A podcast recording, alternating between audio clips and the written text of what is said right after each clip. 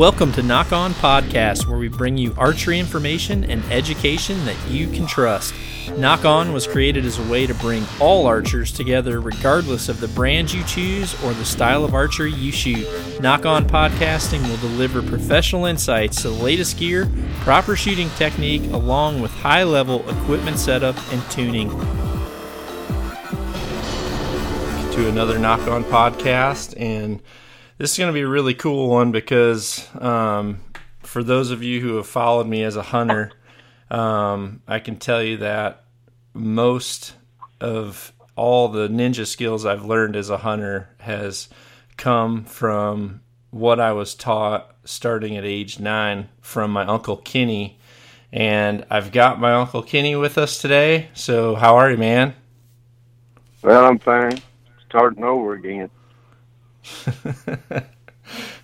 he gets all serious when he knows he's on on air. But uh, no, you you definitely implemented all the grassroots things for me uh, when it comes to hunting and learning to learning to outsmart whitetails because down there where you're at in Mississippi, you know, I grew up down kind of in the Mississippi Delta. My uncle's from Natchez, Mississippi, and those deer are as smart as they come. I think. Yeah, I think um, the I think I think the history that I see is that we've hunted these animals with so many different variations. Uh, you know, we dog hunted, we used drives. Um, archery really never got popular until the early '70s, and so most of it was gun hunting. We've had rifles. I think personally, I think the deer have just been hunted and pushed so hard that over over time they have probably gotten a little bit sharper than I've seen Midwestern deer. But I will say that the more people that hunt certain counties in the Midwest, the more those deer become uh, acclimated a little bit, pay more attention to the things that are going around uh, them and more hunting pressure. And that, it's just you just really I, I'm not saying that the deer down here are that much sharper, but you you have to go through extreme descenting, paying attention to what you drive, you know, how quiet you are, it just goes on and on. And when you kill a trophy deer down here, it's uh especially with archery tackle, it's it's gotten to be a very big challenge and uh it's not that killing hard anymore to shoot one with a rifle, but it is pretty difficult still to kill with a bow. So, and yeah. I will say, my father was, you know, obviously instrumental in me being a hunter because all we did then was turn out dogs and get on the stand, and he never did bow hunt. So I mean, that was just it. Just got he just wanted a little challenge, and um, then I went into that. Then of course you came through and grew up and had a chance to hunt and you were smart enough to go north and find bigger deer and you know and hunt land and you know you, you can manage deer up there with the forage that y'all have. Uh, but uh, yeah it's a tradition in the south no question. Well i know that um, when i st- i kind of went just to give everyone a little background when I started, um, when I first got a rifle, I had probably only shot a few deer at that point. But needless to say, one day I th- I thought my grandpa would be proud if I kind of shot all the deer that I saw because I had a pretty good. Actually, he put me out one day in the rain, and I was out there for about five or six hours in the rain. Keep in mind, I'm nine years old, and you know I saw a pretty good deer and shot it. This was my first time with a rifle because before that, you guys had just gave me a, sh- uh, a shotgun with a slug, and right. or with with buckshot back then actually. And I saw deer and shot it and stayed really quiet and stayed up in that gum tree and then uh, saw another one and shot it. Well, by the time he came, I you know we started picking up deer, and we ended up picking up three and I thought he was going to be excited about that, but he was he was really disappointed. Um, he just said, "Well, how do you think anyone else out here is going to have any any any opportunity if you're just out here slaughtering everything. So he was pretty disappointed. And then uh, if you if you knew my grandpa, he came out of uh, came out of the Korean War. He was pretty a lot of brothers. He was pretty hardcore, wasn't he, Kenny? Oh yeah, yeah, yeah. There, he was black and white. There were no gray areas to him. you just, if you cross the line, you know, there were consequences, and uh, he didn't waste any time initiating the consequences. And uh, but that's the old way. We came out of the depression. Things were hard, and it was cut and dry. And you know, I will say this: that uh, he was hard. He was hard on me, but I do look back now and think, without any question, that that discipline, that military discipline, is probably the reason I'm still alive.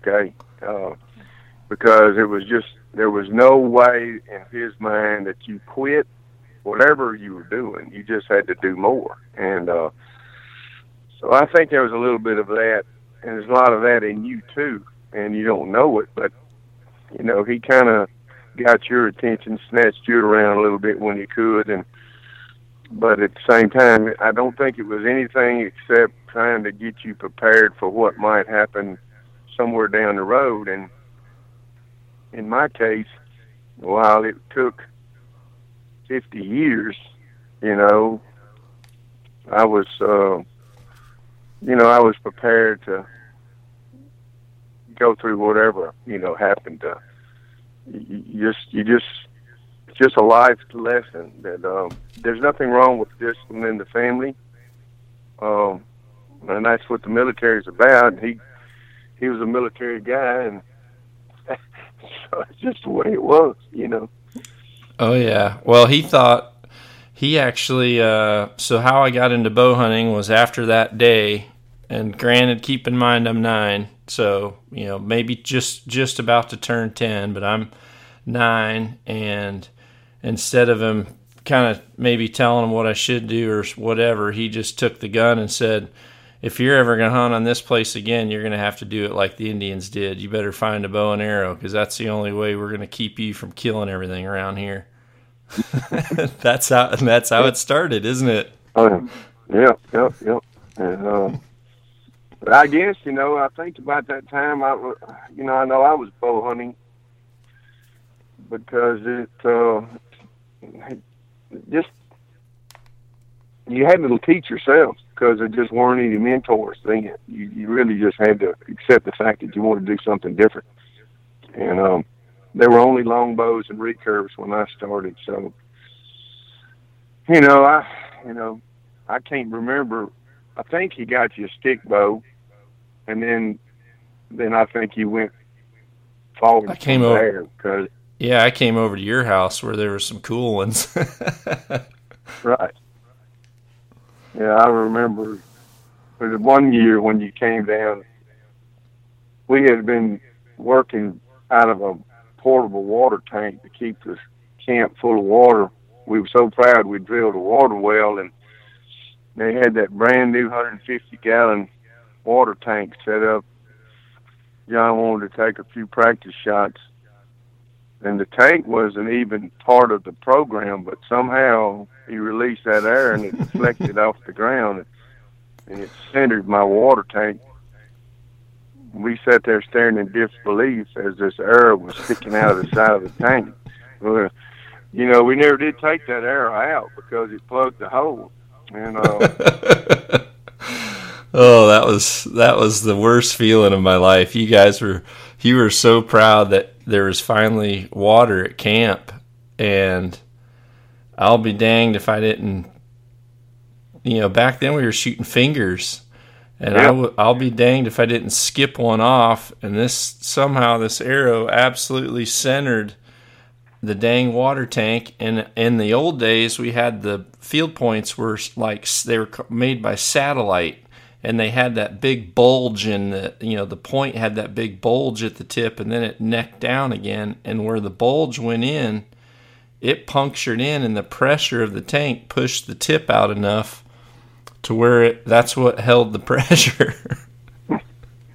It stayed in there for about five years until we uh, finally moved the camp to another site, and uh,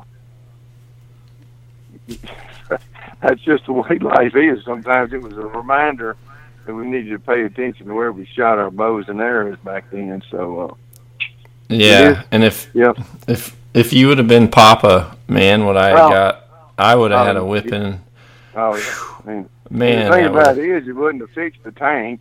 Okay, it was bad enough to look at the arrow sticking out of the tank, but he would have. He wouldn't have let it go. I can tell you that. He'd. Uh, no, no. Course.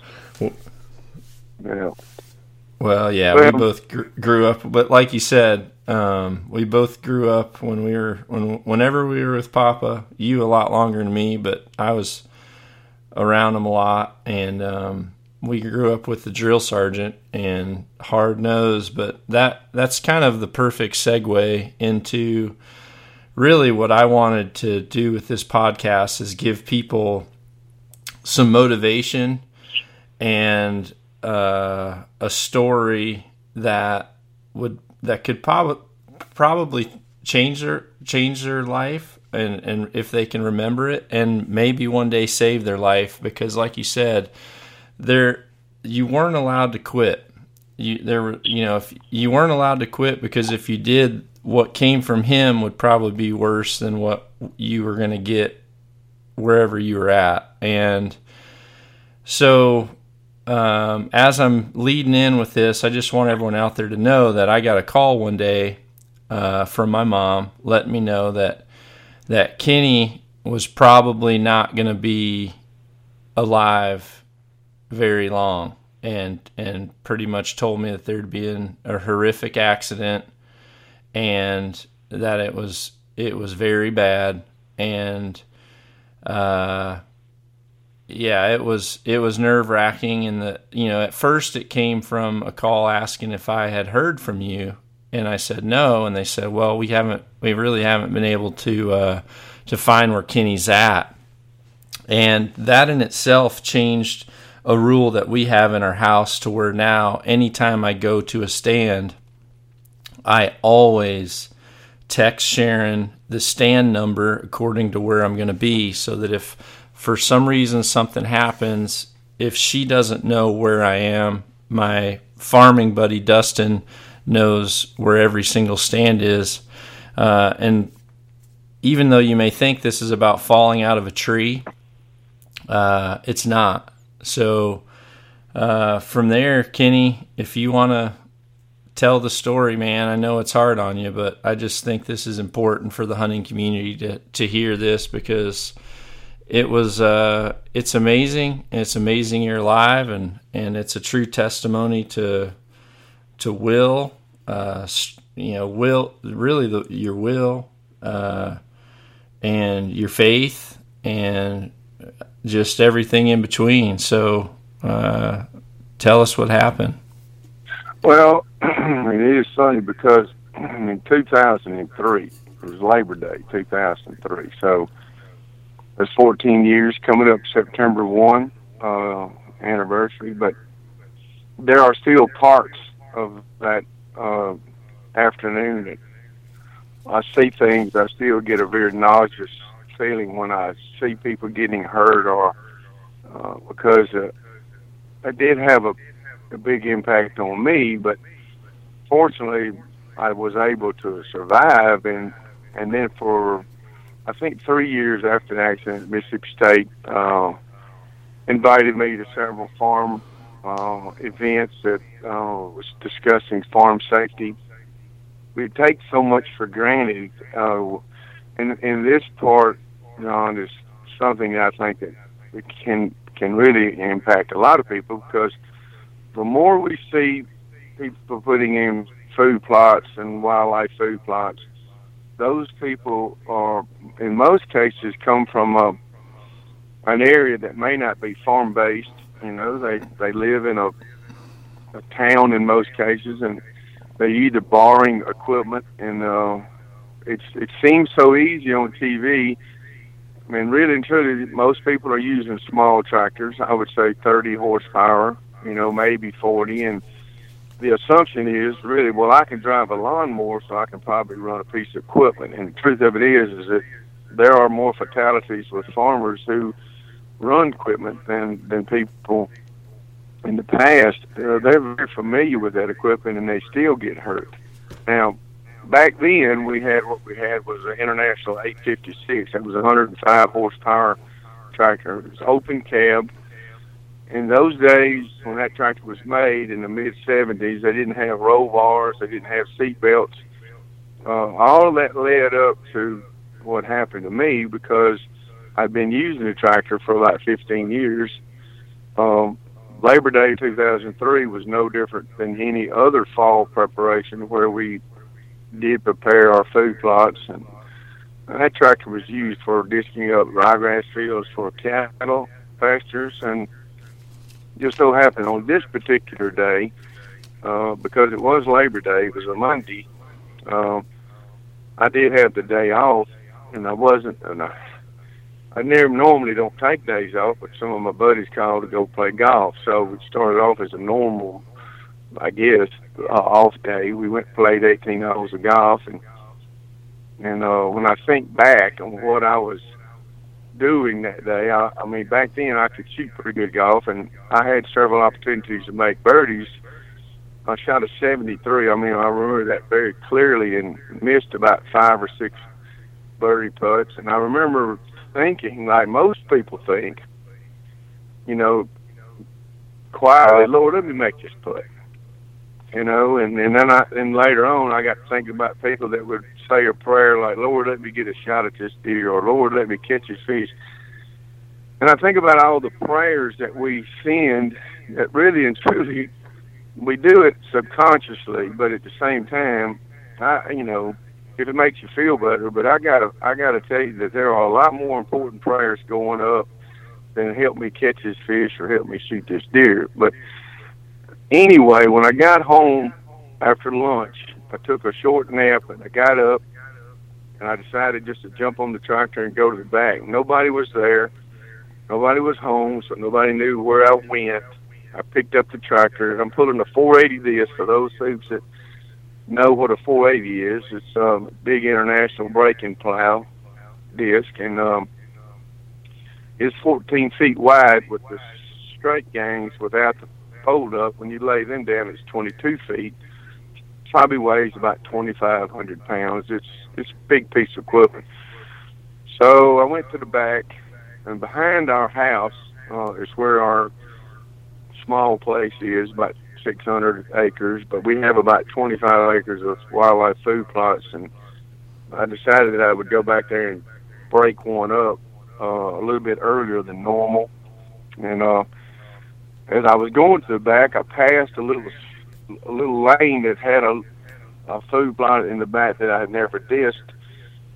And so I decided, okay, I'll go disc this one up, and and I kind of won't tell anybody where it is, and it'll be a little private spot. And so anyway, I turned down through it, and it was kind of grown up, and got back there and started disking it up, and we're talking about a food plot that might have been an acre. So it's not a very big food plot, and when you're taking a 14 foot disc, you're having to make wider circles. Down here we have Bahia grass, and the Bahia grass had not been clipped or anything, so you have to disc it multiple times to get some dirt. And after I'd made about eight or nine trips, literally around the food plot, and on the 480, it's a it has a hand tightened up or down so that you can put more set in it. And I guess the one thing that helped me was that I had put all the set in the disc, and so the nose was down pretty sharp. I had replaced the front scallop pans with slick pans, and really and truly, the, the, all those things led up to me being fortunate uh, and get out of this thing. And then about a week prior to September 1, I went through Paris, Texas, I had a friend, uh, Mac Ray, that was a big Republican, and he had a lot of books. And from time to time, Ray would give me a book to, read. And this particular week, he'd given me a book uh, by Michael Durant called "In the Company of Heroes." And uh, usually it takes me two or three weeks to read a book as big as that one. But long story short, I read it, and uh, it was very interesting because it in the in the one of the chapters it was uh detailed on the lessons that they taught the rangers and how to deal with pain and all these things build up to what you don't realize spiritually that the Lord is giving you information. You just have to be listening. And and this is a testament to my Lord and Savior because I know that I wouldn't be here if it hadn't been for that faith and that relationship that I had with the Lord. So about the last trip I was going to make around the food plot, I'd been watching this limb that was hanging out over the food plot on the corner uh, because I didn't want the limb to catch the muffler and break the manifold. I've been dodging it, and uh, this particular time I I decided to go just a little bit closer, just to level out the food plot. And when I did, well, the limb hit the muffler, and um, instead of instead of picking the disc up and backing up, I just decided to lean over to one side to let the limb pass. Unfortunately, we found out later that it wasn't a limb; it was the top of a gum tree that was wedged in a fork. And uh, when that muffler hit it, it just cocked it like you'd be cocking a throwing arm of a, a pitching machine. And when it slipped off the muffler, then it happened so fast. And this is something that you really can't practice. Uh, and I don't know how close you can practice accidents, but when that limb came back, it hit me square in the solar plex, and it literally knocked me out in the seat. Uh, in the lick, uh, it, I think it broke three ribs. But then when it did, the tractor lurched forward, and the the lick and my pushing back broke the seat out of the tractor, and then it dumped me out on top of the disc. And uh, so, one of the blessings is that, is as bizarre as it sounds, is that I was unconscious. Uh, and I don't know whether my head hit on the drawbar. Not real sure because you couldn't see, but all I know is I'd say probably I don't know 15 or 20 seconds. I had to have been unconscious because I had fallen down now, and the tractor was pulling the disc across the the food plot, and I'm in I'm underneath it. I'm uh, I had the front set of gangs had run over my feet and my legs, and because the set was down on the disc, anyone that's ever disc with a big disc knows that sometimes when they hit a chunk like a big limb or it'll push it instead of running over it. Uh, the, the front set of gangs will run over it, but because the set's so deep, you get hung up between the axle and the disc pans. And in my case, um, that's what happened. So after he had drugged me for about I don't know 25 or 30 meters, I came to and I realized that I was being drugged across the field up underneath the disc. Back then, and uh, you know, I was I'm 65 now, so I was around 50, and I was in really good shape. I, I really was. I had been working out, running, getting ready for the season. I reached up and grabbed the frame on the disc and held on. Um, and tried to pull myself forward out from under the axle. But I, but because the, the axle was down close, it wouldn't allow my feet to come out from under. And after about another 30 meters, it began, you begin to realize that this thing's not going to stop. And uh, the, where I was on the place, we have a, a a creek that's about 25 feet deep from the top of the bank to the to the creek bed, and there's about 35, 40 feet wide. I realized that the tractor was heading toward the creek. Um, now, I could tell the story a lot faster than it happened because you think five miles an hour is not very fast, but things happen real quick at five miles an hour.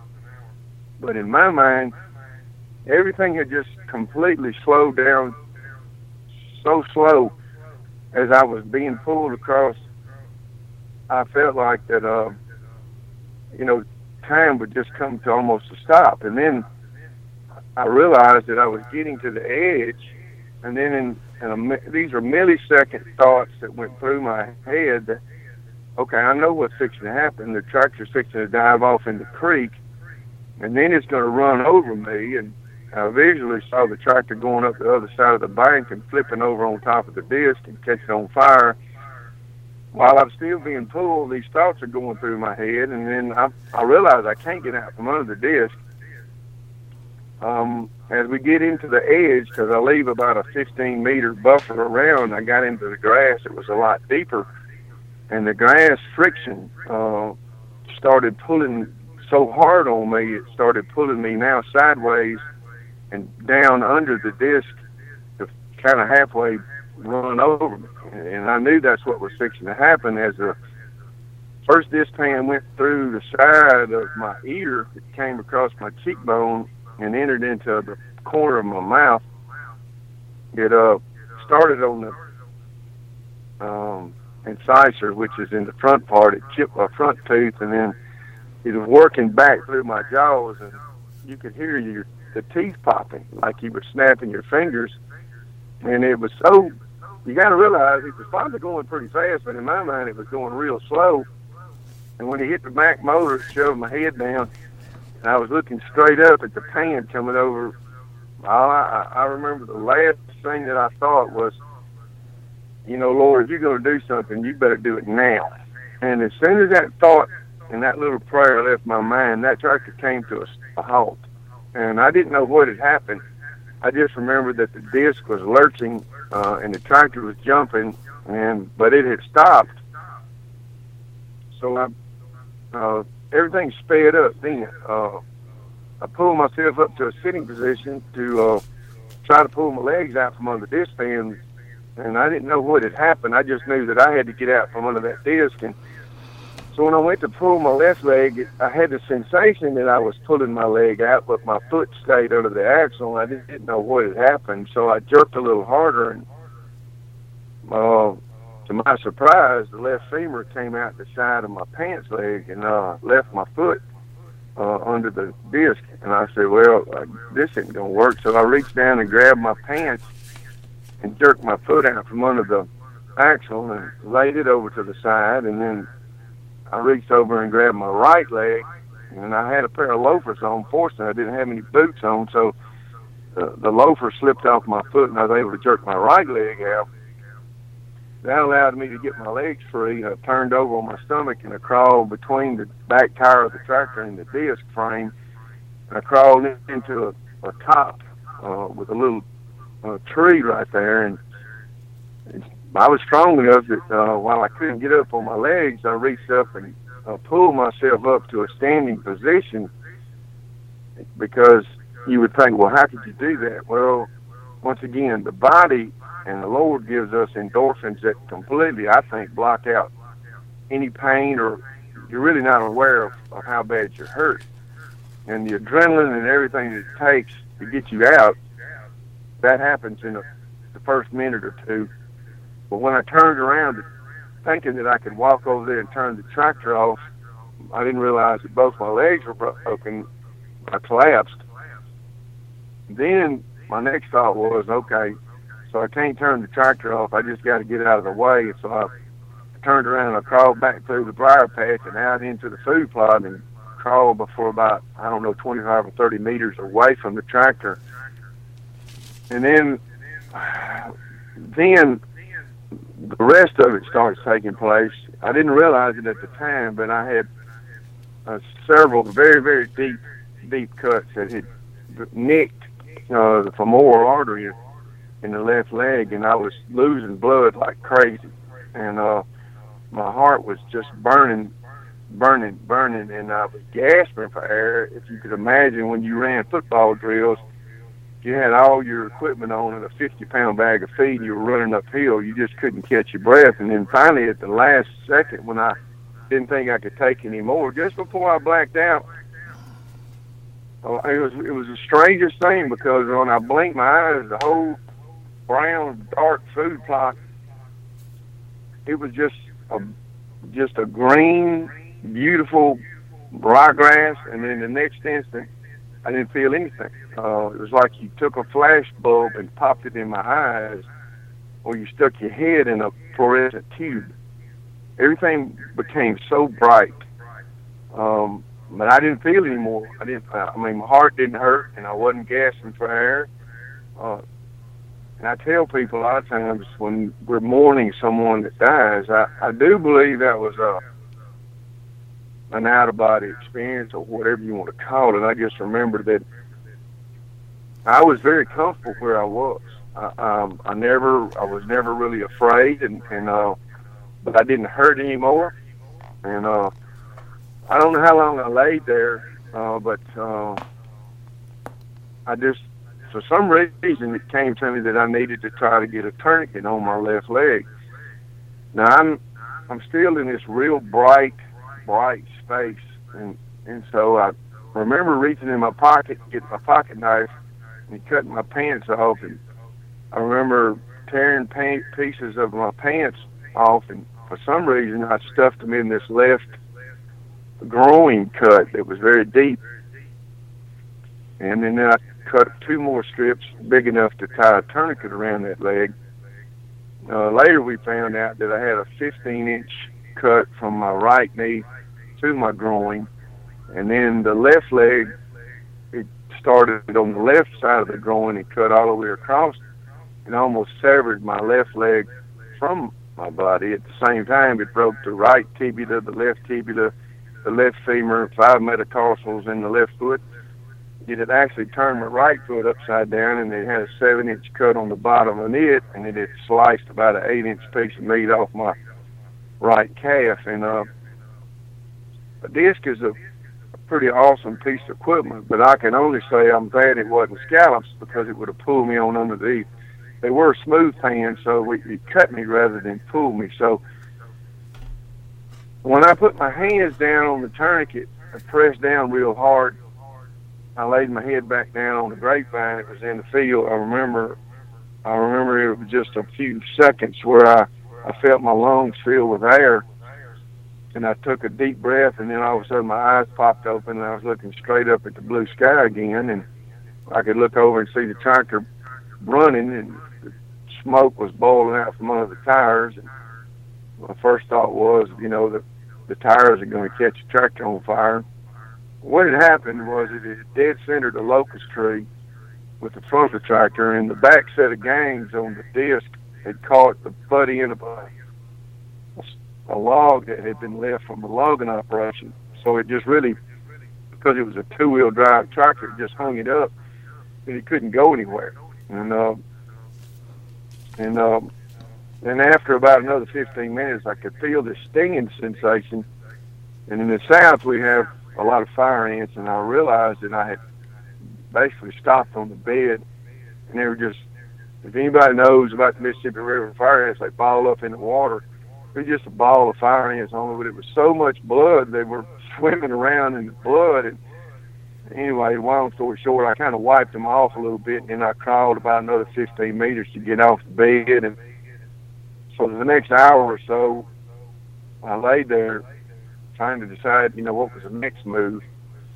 Most doctors uh, agree that when you're in a real trauma situation, uh, most people panic, and and that's what happens in most fatalities. Is that you quit thinking, and uh, in my case, I had been in the pre-med and pre-vet. I had worked in surgery. I'd worked in emergency room, so I'd seen a lot of EMT activity, and I knew I knew I had to slow my heart rate down. I, I knew I had to try to get my blood pressure down, so I, I started slowing my breathing down, and uh, I took my pulse, and uh, I got my my pulse. It started off about 63, and I got it down to mid 50s, and so I'd slowed everything down, and uh, and everything was just normal. And I thought, well, I'll try to drag another 150 yards to the road but when I started moving again, uh, um, I felt the the wound start leaking again, and I had to quit.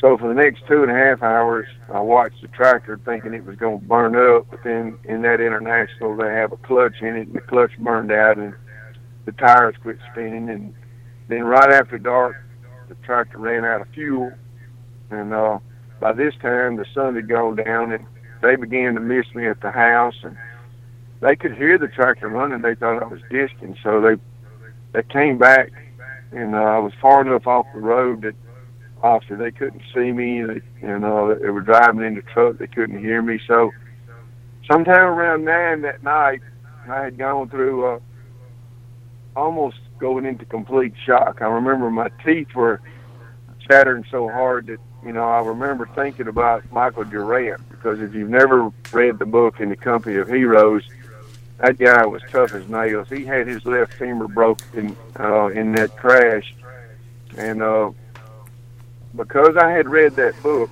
um, there were a lot of things that he did.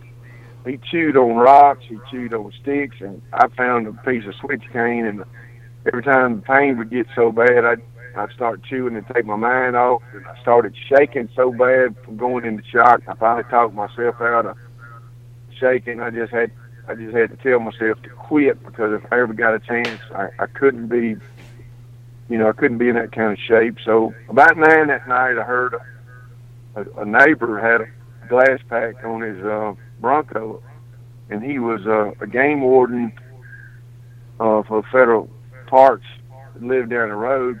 My wife Ann had called him and uh, wanted to know could he come down and help, maybe look for me, and so they they came back. And I could hear the Bronco coming because the glass packs were so loud. He pulled up on the hill above me, and I remember listening. And when he turned the key off, I, I collected myself and got a deep breath and and uh, called out.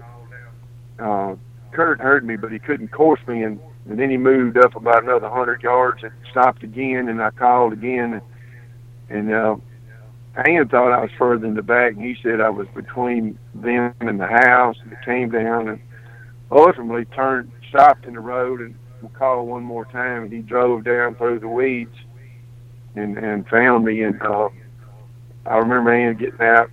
You know, it wasn't a good sight, and Kurt told her to get back in the truck. From then on, it, it is a, a, a story of of uh, being able to persevere because he. Uh, I remember Kurt walked up to me, and I, first thing I asked him, "Did he have any blood?" You know, Kurt said, hell no, I ain't got any blood. All I got is hot Sprite. So um, I was dehydrated very badly and I had leaked a lot of blood. I probably, I don't know how much. I just remember they wound up putting eight or ten units in me. He had a radio, so because there was no cell phone, he radioed out to 911 and uh, EMT finally got there about 40 minutes later. And, and one of my friends was on the truck the emergency truck, and he he told me he was going to have to put my leg in a splint. And because I had been in that situation before, I I asked him not to because I I told him I said, look, I'm cut real bad, but he told me, you know, uh, standard operating procedure was they had to splint my leg. So if you can imagine, they they they put one foot in my armpit and pull that leg back in to set that femur I, you know, that's when I realized what pain was all about. And they said it, and uh, but Kurt said in the process it had pulled the tourniquet and the uh, packing the loose, and he said that uh, when they started loading me up in the, the ambulance, that it, uh, the the splint was too long. They had to let it down and reset it. And he said the ambulance floor just filled up with blood. Well, by that time, I had kind of fought through five and a half hours, and now I felt like, okay, I'm going to be saved. Well, in the next few minutes, I was about to die, and they really thought that I had, and whether I did or they didn't, he got up in there and, and got an IV started. He couldn't get enough blood pressure in my veins, so they had to go in and, and uh, pull a vein out of my upper right breast, and, and uh, they got an IV started and put some more compression on it. And then they took off for the hospital. And I don't remember that ride, so I had to have passed out. I just remember waking up about midnight and uh, I was about ten o'clock, and um, and then they finally decided that uh, they were going to have to airlift me to Jackson to the medical center in Jackson, and by that time they had given me a little morphine, and, and uh, so they transported me across the road to the helicopter, and and uh, then they flew me to Jackson. I, w- I was awake for a little while Monday, be early Tuesday morning. I remember that they said they were going to take me to surgery, and they kept me in a coma for 10 days. So somewhere around the 10th or 11th, I came out of the coma. They had six or seven operations. Um, they nicknamed me Humpty Dumpty because they had to put me all back together again. And when I wake up, you know, I had all kind of pins and, you know, it wasn't good. Okay. And, uh, so then about 10 days later, they, because I, I didn't have any, there was no meat on the right, uh, tibia, the side of my leg. They had like a skin graft put some skin over that bone, and that's really all it is now, a piece of skin over the bone. But, um, then they had me in two full, you know, full leg casts so there was no moving. And for 30 days, uh, I went through the hospital before they released me. Um, and you know, my sister and my wife and my daughter were there every day. And if it hadn't been for them, I can. I remember when I wake up, I uh, they pulled the tubes out. I thought I was going to strangle. Uh, I couldn't eat anything. I finally got a little insured and I was able to uh, get to where I could talk. And so I went from about 238 down to about 185 pounds. And uh, you don't move your legs. You're in a cast for now 45 days. Once I got home, they finally removed the cast the right leg and the upper cast on my left leg. Of course, when you don't use muscles, you know, you lose muscle mass, and uh, you can't believe um, learning how to walk again was almost was difficult. Um, and over a period of another 30, 20 days, I was able to get on a walker and finally learn to get on crutches. And um, part of the miracle, there's so many miracles. The doctors would come in in the morning. I'll never forget. At five o'clock, I had a surgeon come in, and he'd say, "Well, see you're still alive. He said, just want to let you know, you know, it's to go from, you know, a minor infection to septic. And I hate to tell you, but it's 98% chance septic's to kill you. You know, we've done all we could for you, but, you know, you got so much dirt in these wounds. Well, I think probably they do that on purpose to um, maybe get you a little grit in your teeth. Because uh, when I say that, I remember when they pulled the pulled the tubes out about a day later. I I got to feeling around in my mouth, and uh, and all I could feel was a gum on my right side. And I'm like, I was asking Beth and Ann, what's the matter with my right side?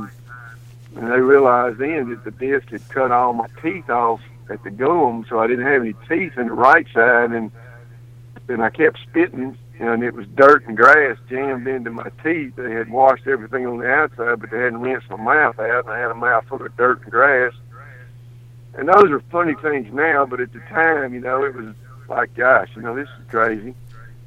But the miracle was I didn't have any infection, none. Uh, the doctors uh, came in one morning and told me that uh, they had to leave the wounds open, that but some of the muscle mass had died because they had to tie off so many of the bleeders. I had to do some trimming because I'm a deer hunter, and he was a deer hunter. I said, so let me get this straight. You kind of hung me up and you you like trim the the belly meat off my legs? And he laughed. He said, yeah, about like that. And that, what they'd done, they'd removed about, oh, I would say a third of thigh muscle on my right leg, and um, it wasn't pretty.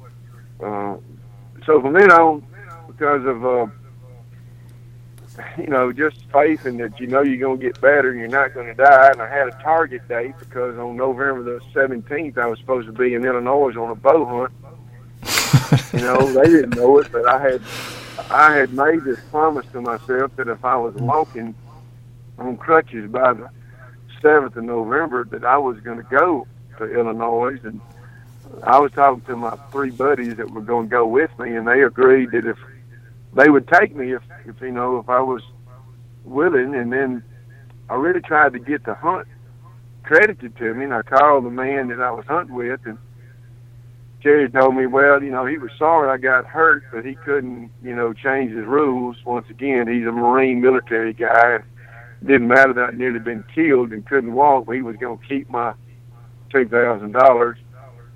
So I said, well, you know, I guess I got to come, and I did. They loaded me up in the back of the truck. I rode uh, with my leg propped up over the console, and. Uh, with my crutches and a couple of my buddies. They built me a ground blind, and we hunted for five days. It wasn't that I was going to kill anything; it was the fact that I went, and uh, you just you just can't say that you can't do something. You just got to keep pushing. And uh, I give all the credit, you know. I mean, to my upbringing and the faith that I had, and the fact that I was here for a reason, and, and I wasn't going to let a couple of broken legs you know, and lost a little bit of blood stopped me. So I, you know, I do know that uh, there was thousands of chain letters that went out through the churches, and there's no doubt in my mind that group prayer uh, has a lot of healing power because there were thousands and thousands of people that were praying for me. In Mississippi that year, there were 13 tractor rollovers and there were 12 fatalities. And oh my God! I never heard that yeah. number. Yeah, the doctor said that I was one in a thousand would have survived what I went through, and then uh, so the message for anyone that's this time of the year when we get busy on equipment, and what I told people when I went around for a year was that if there's a safety belt in that tractor, it's not there for looks. It's there for a reason. Uh, if there's a roll bar, don't let the roll bar down put the roll bar up and buckle your seatbelt. And if if you don't have an open cab tractor, buy a cab tractor. Now, now I own two cab tractors, and I don't care if I'm going down to pick up a bale of hay. I buckle the seatbelt. And a quick story: when I was in the hospital, a man came down from Tennessee, Shelby County, and he wanted to see somebody could survive a disc running over him. His brother had been in a cab tractor, and uh, he went to the field, set the disc down, and fired up the RPMs 2500 and kicked it in gear. When it did, the tractor reared up. He didn't have a seatbelt on. It threw him over the back of the seat and through the back glass and down in the disc, and it ran over him and killed him. So you you can be hurt inside a cab tractor, and I tell people, you know, that seatbelt is a vital part of that piece of equipment. So, you know, John, all I can tell are, you know, your listeners, if you got a little tractor and it doesn't have a roll bar, go get one that does. And if it doesn't have seat belts, be damn gum sure they got them. Now, most of the modern tractors now have seat belts, but unfortunately, most people don't use them because uh, that that roll bar is there for a reason. When that tractor turns over, it keeps that thing from mashing you as long as you're tied in the seat. If you don't have your seat belt on, generally you'll be thrown out and the tractor rolls over you and kills you anyway. So, you know, it's the time of the year. You know, we get we get a little careless. You know, we think we know what we're doing. Uh, we're on bush hogs clipping. You hit a hole, you get thrown off. Don't let your child sit in your lap. It scares me to death when I see grandfathers riding with their children sitting on the fender. Or sit, that doesn't work. do not let a child ride an open cab with a bush hog or a disc or a clipper. It just you just got to be thinking about what can happen because I've been doing that for 25 years, and I never dreamed that that would ever happen to me. But I'm living testament to the fact that if you do all the things right, you know you can survive a a, a near fatal accident, but you you got to dot all the I's and cross all the T's because if any one of those things had not happened in the correct order, I wouldn't be telling this story. And um, yeah, that I mean, oh, I got to compose myself, man. I was I was in tears for a minute. I was some of this stuff, you know, I had forgot about. Uh, mainly because it's always hard to talk about, especially when it's Yeah. you know someone that you care about. Uh, but yeah, I mean that goes. Some of that stuff is just you can't even express it enough. Um, I know that.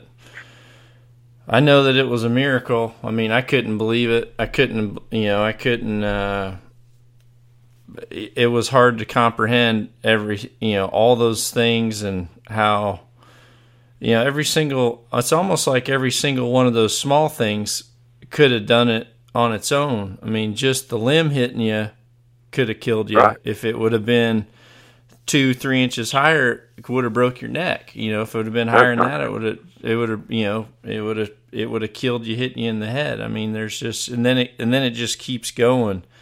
Uh, but needless to say uh, damn, you're tough, and you still went on your deer hunt. And luckily, you drew a tag here a few years ago. And uh, I'll be dang it if the one night we had sat, we sat we sat all day together for a few days, and uh, just the bucks were rutting so hard we weren't uh, we weren't able to get in get one to stop. And uh, you you were the one who ever since I was probably before I was a teenager taught me about sitting all day. And uh, you and I sat in the tree all day for a few days, and then I can't remember what happened, but something happened where uh, Sharon came up and we uh, we we came out for about 20 minutes. We came out of the tree, and you you said, and I kind of said, well, I'm gonna, you know, if you need to get back out there, I told you where you should go, and I said, man, it's it's killing me that I can't go out there with you because I had to do something with Sharon, and then. Uh, I swear you're gone like maybe 20 minutes. I was still in the process of helping Sharon with what she needed, and you came back in. And I said, "Well, could you find could you find that stand?" And you said, "Yeah, I found it. I shot a big one." you were yeah, that was excited. pretty cool. That, was that same December after that accident in September, um, the bottom part of my left leg and foot was still in the cast because the break that was in the left foot is called a Napoleon break, and that means that your foot breaks in the wrong direction. It folds back under you. And they had uh, five wire leaders that went through those metatarsals that tied them together, so I still couldn't walk. But I got on my four wheeler and rode about a 200 meters from the house where I had had a friend to put up a ladder stand. I, I remember pulling the four wheeler under the ladder and putting a branch kind of halfway disguise it. And I had practiced at the house where aunt hadn't seen me, where my right leg was stronger. so I would hold my foot with my left leg and I'd pull up with my right leg. I got in the ladder. And that afternoon just shows you, you know, what spiritual health, uh, what it does to your health five does came in the food plot, and all I wanted to do was to get a chance just to see a deer. And uh, those five does, one of them was fixing to sacrifice their loins when, uh, for some reason, they spooked and they and they ran uh, under me and down in the woods. And I'm like, what the crap? You know, all I wanted was a shot. And then I look back, and here comes this 19 inch 10 point. He steps out in the food plot, and I'm like, well, and uh, I was able to put an arrow in him. And uh, I remember when I got down, I couldn't go look for him. I went and got on forward and went back to the camp. And I had two buddies hunting with me, and they came back and they were telling all what they had done. And then finally they looked at me and said, "What'd you see?" And I said, "Well, I think I shot one." And they're like, "You're kidding?" I'm like, "Hmm."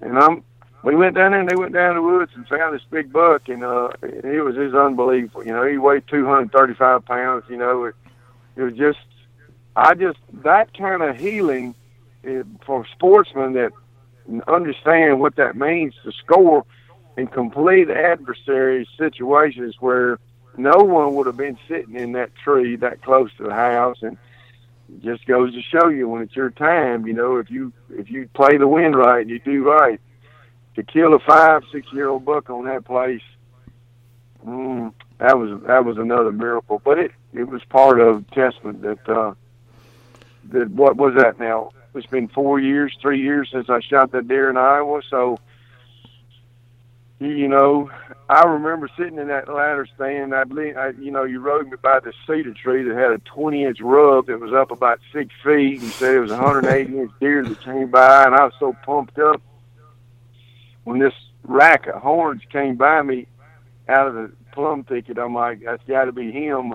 And unfortunately, I say I'm not disappointed by any means, but it certainly wasn't a 180 inch deer, but it was a damn nice 150 inch buck, and I just I was so elated that uh he he followed the game plan to the letter. And then you told me to punch that camera on, but military discipline said that I'm gonna focus on that hair, and I forgot to punch the camera on. So you know I got chastised for not having it on film, but uh well, it was pretty uh, amazing I, because I, I did tell you, I said, I haven't hunted this stand. I said, but I went and I hand mowed one little path down into this into this briar thicket.